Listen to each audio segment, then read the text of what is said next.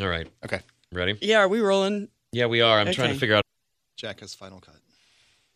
Say hi, welcome. This week we're talking about Matthew Hawks, lots of prayers, big mother daughter relationship, and here to talk about mothering things herself. Am I doing the? You're in it. This is it. This is the promo.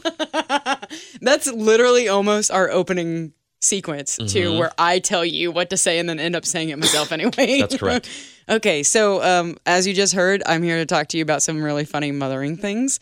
Um, because now I have baby Olive, and baby Olive started as a small baby. Yes. Now she's a bigger baby. hmm Smaller babies are easier to handle. When it comes to diaper situations, So the reason that this comes up is that now when you first start changing baby diapers, they lay the baby just like lays there and you pick their legs up and they cry cuz it's uncomfortable. sure. But now, if you want to change this child's diaper, what she does is start trying to flip over.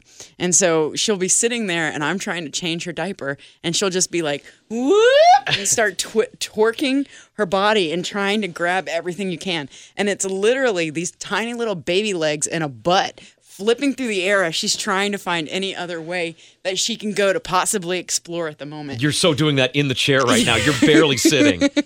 It's just a very ill-timed action on her part, but she does it every single time at this point. That now she can move, she's gonna move, even if it means she's gonna get diaper parts everywhere.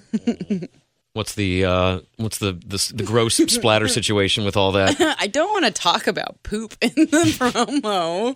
Frank, do you want to talk about poop in the promo? I do not.